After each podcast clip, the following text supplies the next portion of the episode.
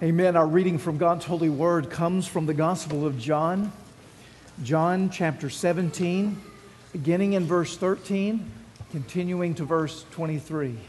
Please give attention to the reading of God's holy word.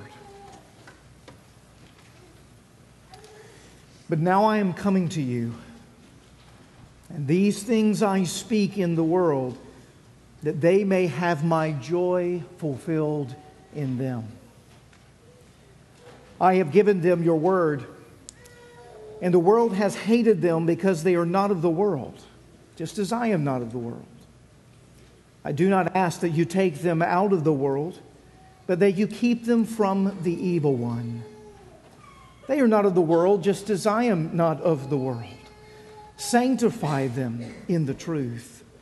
Your word is truth. As you sent me into the world, so I have sent them into the world. And for their sake I consecrate myself, that they also may be sanctified in the truth. I do not ask for these only, but also for those who will believe in me through their word, that they may all be one, just as you, Father, are in me, and I in you, that they also may be in us, so that the world may believe that you have sent me. The glory that you have given me, I have given to them, that they may be one, even as we are one. I in them, and you in me, that they may become perfectly one, so that the world may know that you sent me and loved them, even as you loved me. The grass withers and the flower fades, but the word of our God will stand forever. Amen. You may be seated.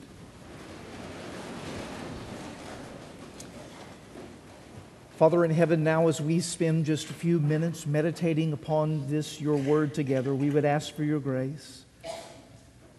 We would ask for the presence of your Spirit, for without him we can do nothing. But with him, all things are possible.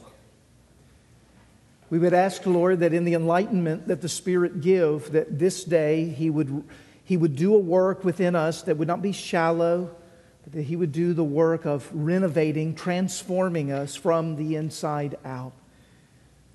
And the true change, the kind of change that you have planned for this moment, through this passage for us, your people, would be accomplished. And so we want to glorify you. And the way that we know to glorify you is by beholding you through the eyes of faith. So we must see you.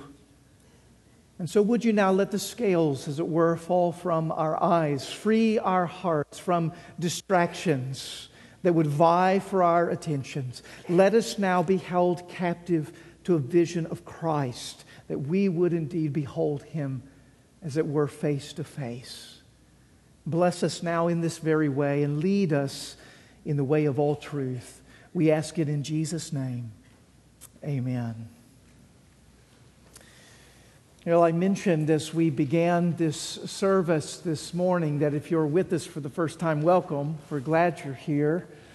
But we're in the been in the midst of a series on Christian formation. What does it mean for the life of a Christian, the life of a believer, to be formed into the image of Christ? How does that take place? In our first week in this series, we we studied what is the very core of our being, what the Bible refers to as our heart. And we said that our heart is not primarily a thinking thing, it's not primarily a doing thing, it's not even primarily a feeling thing, as the culture at large would like us to think, but the heart is actually a desiring thing.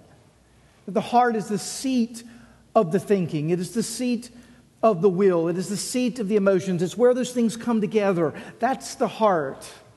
That's who we are. And so we said that we are lovers. We are desiring beings.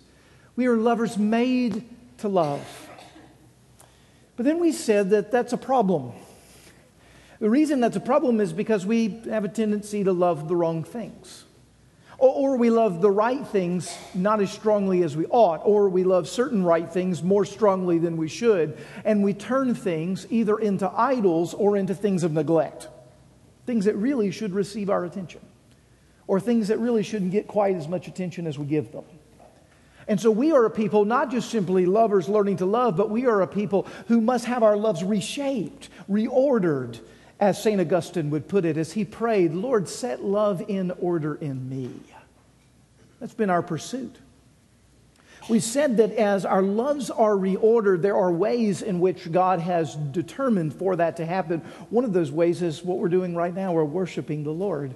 We're in His presence. We're under the means of grace, the Word, the sacraments, the prayer, the discipleship of the saints. This is how our, our loves are reordered. It's why when we come into worship, oftentimes on a Sunday morning, we're wearied, bleared and smeared with what has happened in our world throughout the week. And we come in, we stumble in with all kinds of things filling up our hearts and our minds. And by God's grace, in the midst of worship, it might be in a prayer, it might be in a song, it might be in the preaching of the word, it might be in the tasting of the sweetness of the sacraments, but the sanity is restored to your life, and you remember the things that are most important.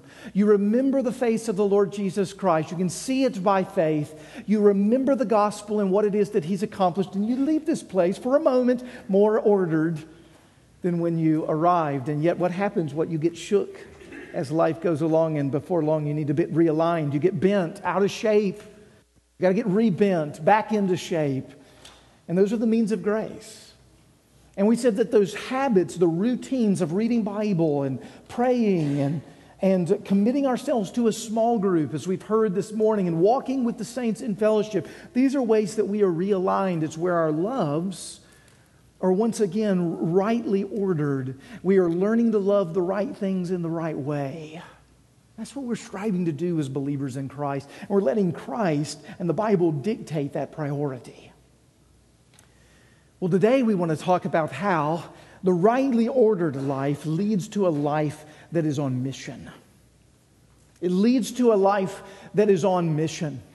A life that's living with a vision for the spread of the love of God over all of the world. It's one of the evidences that you know that your heart is more and more being conformed to the heart of Christ, is you love the world in the way that Christ loved the world. You begin to love your neighbor in the way that Christ loves his neighbors. You, you begin to be having affections for the kinds of people you ought not, you ought, you didn't recently have affections for, and now you begin to have those affections changed. You begin to devote yourself to the things that He's committed to. And as that happens, you find yourself more and more saying yes to His mission. We are made for mission. To be a Christian is to be someone who is on mission. Jesus says it in no uncertain terms here in verse eighteen. "For you sent me into the world, so I have sent them into the world." That language of sent, language of missio in the Latin, it's language of mission. Mission, you've been sent into the world. That's your identity as a person. You're on mission for Christ. In other words, we can't call ourselves Christians and not be on mission. Because to be a Christian is to be on mission. You, you wouldn't dream of saying, "I am a husband," and you don't have a wife. You wouldn't dream of saying, I'm, I'm a mother and not have children. Because that identity, the, the vocabulary, the title of mother and husband require the relationship of spouse and children. In the same way, we can't say Christian and not be on mission. It just doesn't work. The nature of the language. Why is that? Because, as we've heard in this passage already in verse eighteen, Christ is on mission. If you want to be like Christ, you've got to be on mission because Christ is on mission. And so to not be on mission is to, in some way, not be conformed into the image of Christ. And that kind of language means that we are deconstructing a paradigm that says, you know, certain people are gifted for mission. Certain people have real interest in mission. You know, they are the mission-minded people. These are the people that we elect to our missions committees. Uh, these are the kinds of people who, who are interested in foreign nations that are unreached. You know, there are certain people like that. No, no, no. A Christian is that person. A Christian is that person. A Christian has that heart. There is, there's no limit to the love of that spreading of the gospel throughout the world in the heart of the Christian, because there's no limit in Christ's heart for the spread of that gospel. He wants it in every kindred, tribe, tongue, and nation. And so if we're not sensing that, if we're not driven by that, then what's wrong? Well, there's some reordering that needs to happen in our own lives. There's transformation that needs to happen. And so what we want to do this morning in this text is say, Lord, bring about that in the course of our hearts and in our lives, individually and corporately as a body of Christ. Make us a people who love your mission. And they love the scope of the mission. They love the depth of the mission. They love it in the way that, that you love it, the way that you're committed to it. And Lord, provoke us. We're asking the Lord, Lord, provoke us in the ways that we are shirking your mission. So I want to look at just two things this morning from this text. I want you to see that we are made for mission. We are made for mission. We've been talking about it here, but I want you to see it's part of the human fabric. But I want you to also see that the mission is made for us. I want you to see that the mission is made for us. We are made for mission, but the mission is made for us. Indeed, we are not just those who carry the mission. We are those who are the object of the mission. We want to see both of those things as Jesus prays this beautiful prayer to his Father here in John seventeen. Let's start with we are made for mission. I want to do this somewhat briefly and actually jump away from the book of John for a second just to show you this. The human person is built for mission because in creation, in Genesis chapter one, verses twenty-six to twenty-eight, we are told that we are made in the likeness of the image of God. God, when he created the world, was a God who was stepping into mission. He was a God who was creating something. He had an object, he had a desire, he had a goal, he had an aim, and he moved towards it in the action of creation. And we are the culminating sixth day creation, we made in his likeness, to act in a manner that's consistent with the way in which he acts. Which means, by necessity, we are a people who must be on mission as human beings. Simply as human beings. And that's the truth, no matter whether we are Christian or not Christian here in this room this morning. You have goals. You have aims. You have purposes. You have things that you live for. You have things that make you excited, that you give your life and attention for. Those are your mission. Those are the things that you're living for. Those are the things of which you are seeking to derive purpose from. But in Genesis chapter one, twenty-six to twenty-eight, we're told what our mission is supposed to be. God didn't leave it up to us to determine what mission that we want in life. He gave us a mission. He said that we are to be fruitful and multiply. We are to fill the earth. We are to subdue it. We are to have dominion over the fish of the sea, over the birds of the heavens, and over every living thing that moves on the earth. What this means is that he's given us a mission that is eerily similar to what it is that he's just done in Genesis chapter one. Was he fruitful in creation? Absolutely. Did he multiply? With each day, more things came about. Was he bringing peace, flourishing, subduing the earth? Absolutely. He was making things more inhabitable. Places where, where greater joy could be experienced. God acted in a way to bring about those realities in the world, and then he called us to act like him. Now, not to the degree. We don't create out of nothing. But we take the things that he has created and we make other things from them. Most of the things that we're wearing, sitting on, inhabiting right now, they're made of materials of which God has made, but we've taken them, we've made other things with them. We've made, we've made life more inhabitable. We have, in a very real sense, flourished. That's part of what it means to be a human being. That's part of the calling that the Lord has given to us. But the realization is that flourishing was meant for the good of the whole world. It was a mission that was meant to be extended to show forth the image of God and his glory and the good of neighbor over all of the cosmos. But what began to happen in the fall is we turned the D N A of mission that's right in the center of our beings as human beings. We turned it towards ourselves rather than outward towards the mission of God. I want you to see how this actually happens in Genesis chapter three.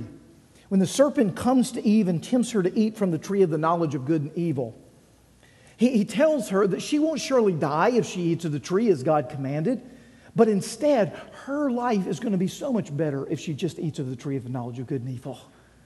She will indeed even be like God. Now, what, the, what is the serpent doing in that moment?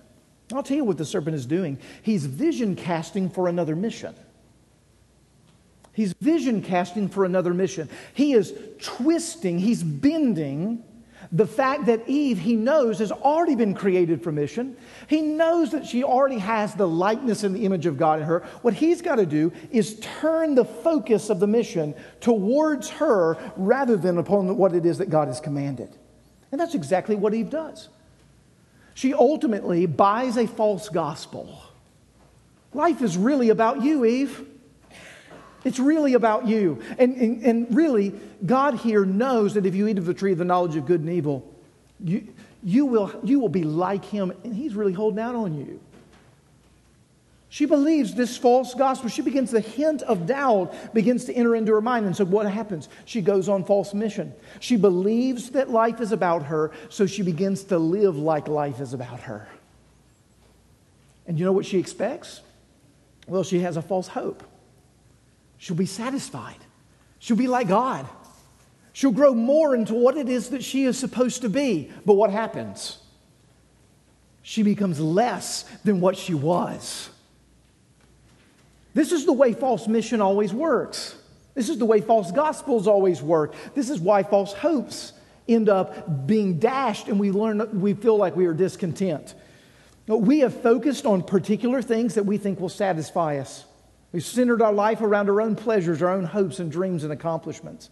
If we can get the nicer house, if we can get the nicer car, if we can get the four oh one k full before retirement, if we can do these things, then the things that we really know will bring us satisfaction will bring us satisfaction. We have a false gospel. We have a false mission. And guess what? We get the thing that we want, and what? It's never as good as we thought it was going to be. It always lets us down. We always become less than what we really once were because we have been sold a bill of goods. And we've gone on mission for the things that simply will not last. Jim Carrey, the actor, many of you know his movies, some of which you watch them. I don't know why, but you watch them. He says this, he says, I think everybody should get rich. I think everybody should be famous and do everything that they've ever dreamed of so that they can know that it is not the answer.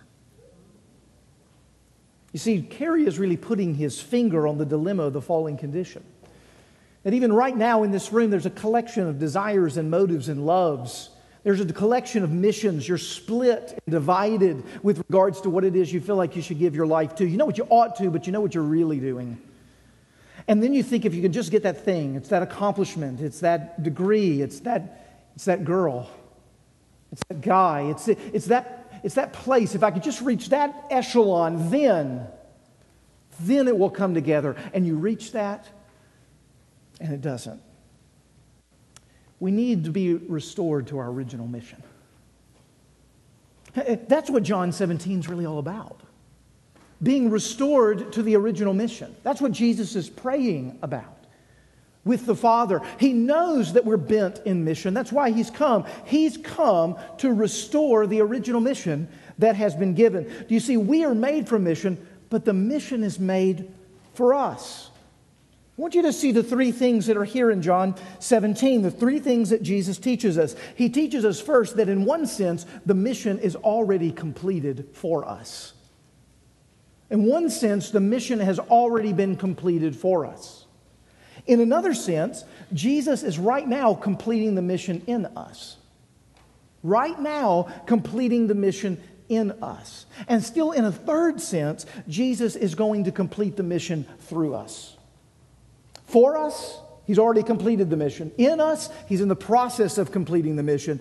He will ultimately complete the mission through us. For us, in us, through us. What do we mean by this? Well, Jesus has completed the mission for us. Here in John seventeen, in verse eighteen, Jesus says to the Father, as you sent me into the world, as you sent me into the world. That's the mission. Jesus has been sent into the world. But look at what he says in verse thirteen. But now I am coming to you. But now I am coming to you. Now wait. He's been sent into the world, verse eighteen, but he's, as he's praying in verse thirteen, but now I am coming to you. What, what's going on here? He's being sent out, and now he's on the process of return. When does someone return from being sent out?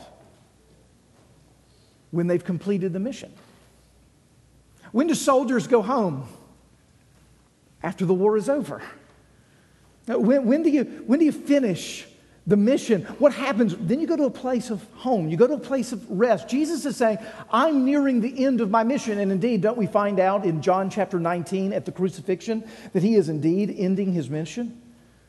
He says on the cross as he looks out at those who are crucifying him, just as he's giving up his spirit, he mutters those words, it is finished. It's finished. He has won the victory of salvation. He has, he has, he has taken on the penalty for our sins. In three days, he breaks forth from the grave and shows us that he is victorious over our greatest enemy, death. And then at the end of the Gospel of Luke, at the beginning of the book of Acts, we see that he's ascended to the right hand of the Father on high.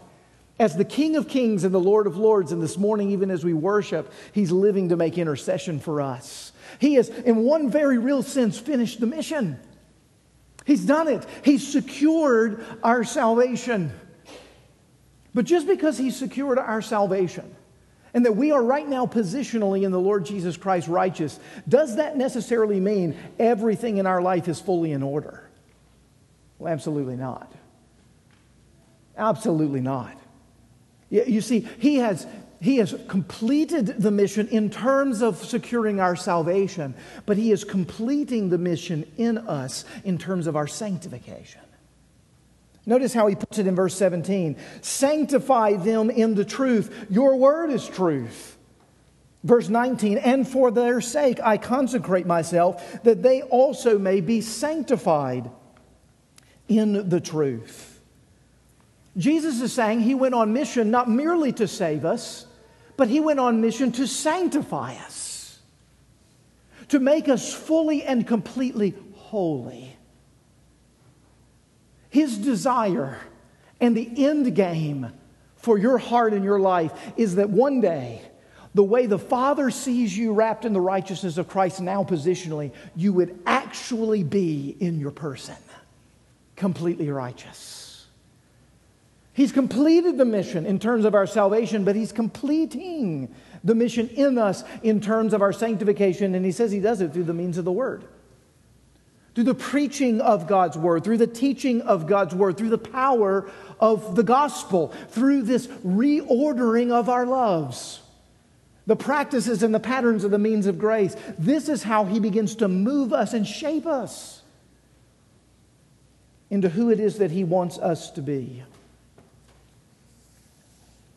But I want you to see that as he does this, as he completes this mission in us, there's also a real sense in which he's going to complete this mission through us. Now, I want you to see how he says it here. It says it in verse twenty.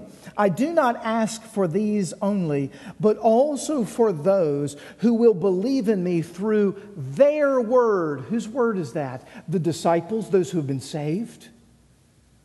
Those who will go out as my ambassadors, those who will now be on mission and be my witnesses in the world. I will extend my kingdom in and through them. They will be the means through which my kingdom advances. Now, Jesus is doing something really unique here. And in terms of the series that we are presently in, he's showing us that mission and sanctification are extremely closely tied. Closely, closely tied with one another. I want you to see this structurally. If you look back at verse seventeen, he says, sanctify them in the truth, your word is truth. That's a statement, of course, on sanctification, on growth. But look at verse eighteen. As you sent me into the world, so I have sent them into the world. What's that? What's a statement on mission? Statement on sanctification, growth, and then a statement on mission. But then look, Verse nineteen, and for their sake I consecrate myself, that they also may be sanctified in the truth. Another statement on sanctification, leading to verse twenty, I do not ask for these only, but also for those who will believe in me through their word. Another statement on mission. You see what he's doing? Sanctification, mission, sanctification, mission. They're all balled up together for Jesus as he prays. Now, if we were organizing this prayer, we would say, well, let's put all the verses on sanctification over here. That's one topic, and silo it. And then we would say, let's put all the verses on mission over here, and let's that, that's topic, and let's silo it. Let's keep them separate. Let's keep them orderly. But that's not how Jesus is praying the prayer. Jesus is showing us that sanctification and mission grow up together. He's showing us these two things. He's showing us that mission furthers sanctification and that sanctification furthers mission. That's what he's showing us. That mission furthers sanctification and sanctification furthers mission. Let's look first at first, mission furthers sanctification. If you want to grow, if you want to grow, how do you do it? If you really want to grow in Christ, how do you do it? And some of you would say, well, you need to read your Bible. We say that a lot here at Cornerstone. We believe that. Pray. Um, get in a small group. Things that we've talked about this morning. But would you say, go on a mission trip? Share the gospel? Serve? We might say that those are the fruits that arise out of sanctification. That wouldn't be unfair. It's certainly true, but haven't you found that some of the greatest sanctification and growth that's happened in your life has happened when you did something? When you went on mission?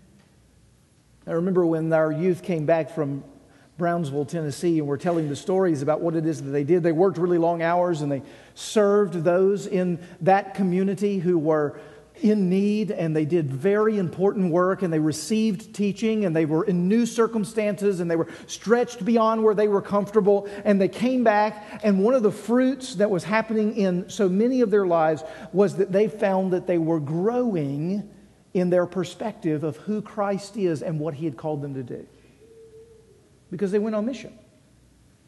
If you look back over the course of your life, anecdotally, simply think through the experiences where you have grown. It's typically begun, it's begun because you've had a, a difficult experience, some suffering, some trial that's called you into faith and taking steps of action that were beyond your comfort. And on the end of that, you've said something like, well, I never want to do that again, but I wouldn't trade it for the world. And here's what I'm saying that God is saying, you better do that again. And again. And again, until it's a lifestyle.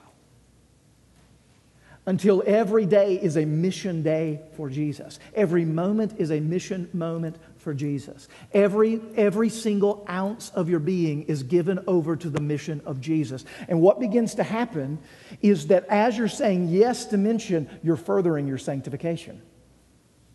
Now, some of us are wondering why we haven't grown. Could it be because you're not on mission? Could it be in our context, a context where there are deep students of the Word of God, people who love the Word of God, people who love sitting under the Word of God, people who love studying the Word of God? Many reasons, that, for many reasons, that's why you're here. But could, could it be that you need to do something with that Word? Go serve rather than sit? Could, could it be that the, the thing God is calling you to do is actually c- close the Bible? To go do what the Bible says to do? Some of us may be stuck in our spiritual growth, and we're wondering why we're not feeling close to Jesus. We're not close to Jesus because he's on mission and we're not. We're not.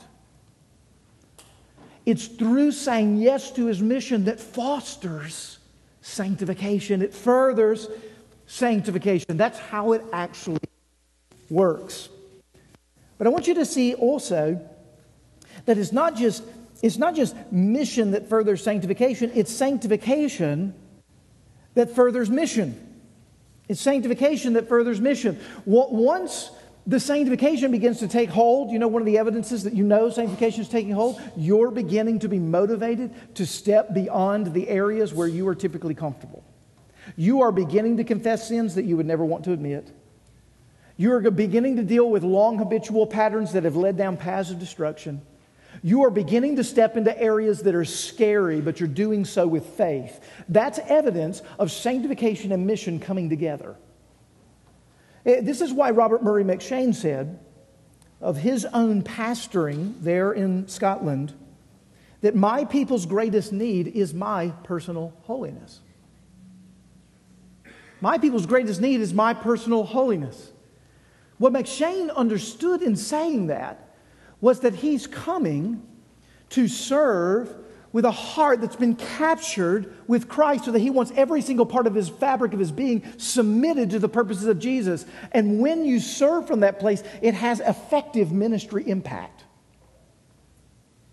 I mean, Jesus is actually saying in this context, what the world's greatest need is, is your holiness.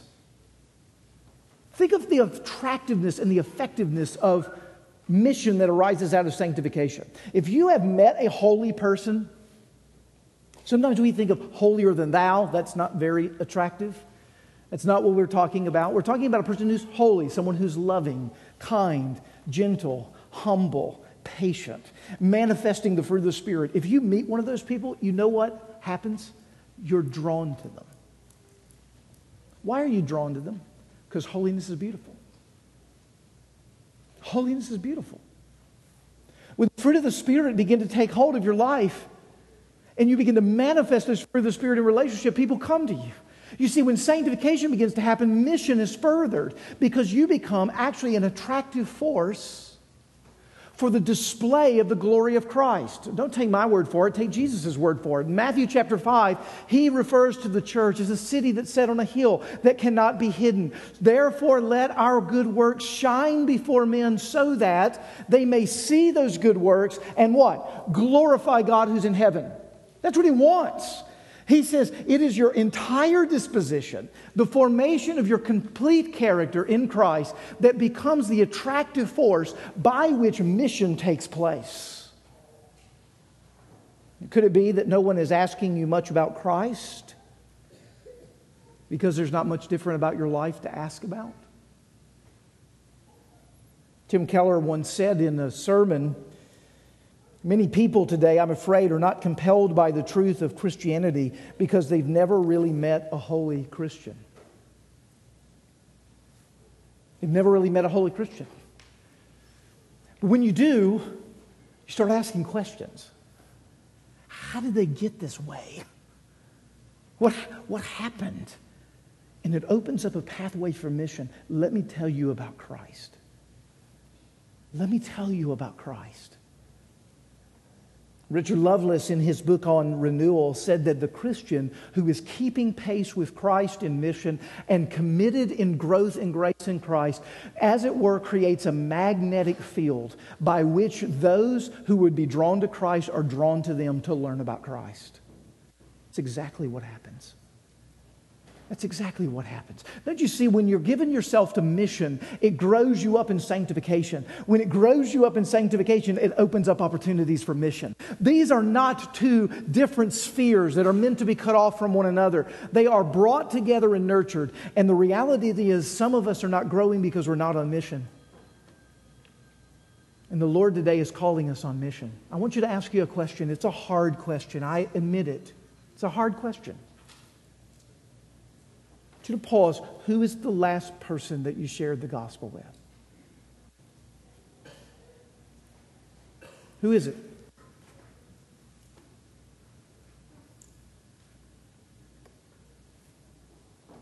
Exactly. That's what we're talking about. It's hard to remember, isn't it? If there is a memory. How can we be on mission for Christ and not be sharing Christ? Jesus says he's come to restore his joy and fulfill it within us.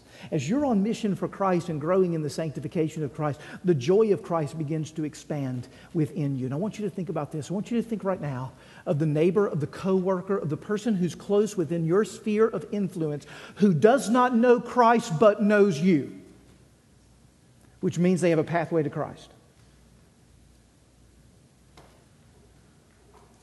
The Lord has sent you to proclaim to them the Lord Jesus Christ. That is what he has done. You are his missionary. By their word, those who will come to believe in me. By their word. That's his means. You are his missionary. You actually, you'll rarely hear a preacher say this, you don't have to pray about it. You are called to it. As you go do it, please pray. Pray and pray and pray and pray, because there's nothing you can do to convert them. But unless they have someone who preaches the gospel to them, they will never hear. And you are the person that they know.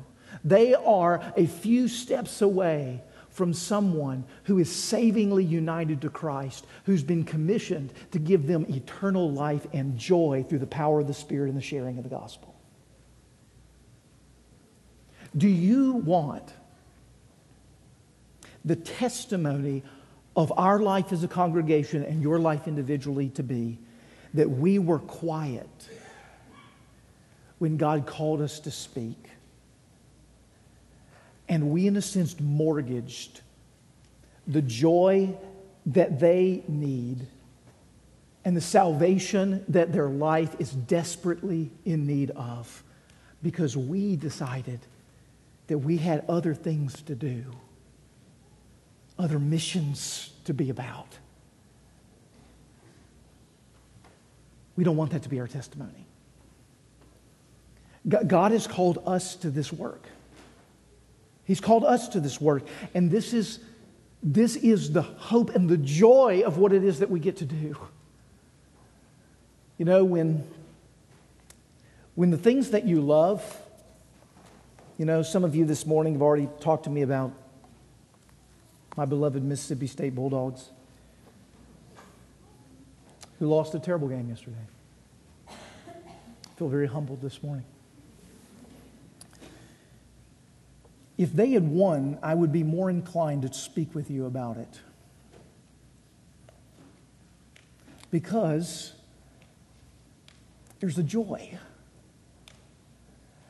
but there's a love that's there in that joy. And we usually don't find things that we love and that we find joy in difficult to speak about. Why is it hard to talk about Christ? We should ask ourselves that question. And we should take that question to Christ in prayer and to each other. If he is the love of our life, we ought to be able to talk about him. And some of us will say, and it's right, I would like some training in that, of course. But the woman at the well didn't have any training. And she was radically converted by the Lord Jesus. She didn't sit in a Sunday school class and get an E E curriculum. She took the newfound holiness that she had gained in Christ, and she couldn't help but tell other people about it. That's a childlikeness. That's a humble faith. It's an unpretentious and unworried presentation of Jesus that lets the chips fall where they may and trusts the Spirit to do the heavy lifting. But he's called us to speak it. Let's share the faith. Let's share the faith. And let the Spirit do, do what all, only he can do. We'll leave the fruit with him. Let's pray. Father in heaven, provoke us in our spirits to be those who are uninhibited in our sharing of Jesus, regardless of what it'll cost us. And to be quite honest, Whatever it costs us is not worthy to be compared to what we've gained in him. So Lord, let, let us share the gospel, for some of us for the first time. Whoever it was that you might bring to their mind right now, a family member, a coworker. Lord, do provoke us to pray. And as you provoke us to pray, I pray that you would bring us to action. And let's just let you do what you do. But let's do what you've called us to do. And we'll trust you. And you will save your people.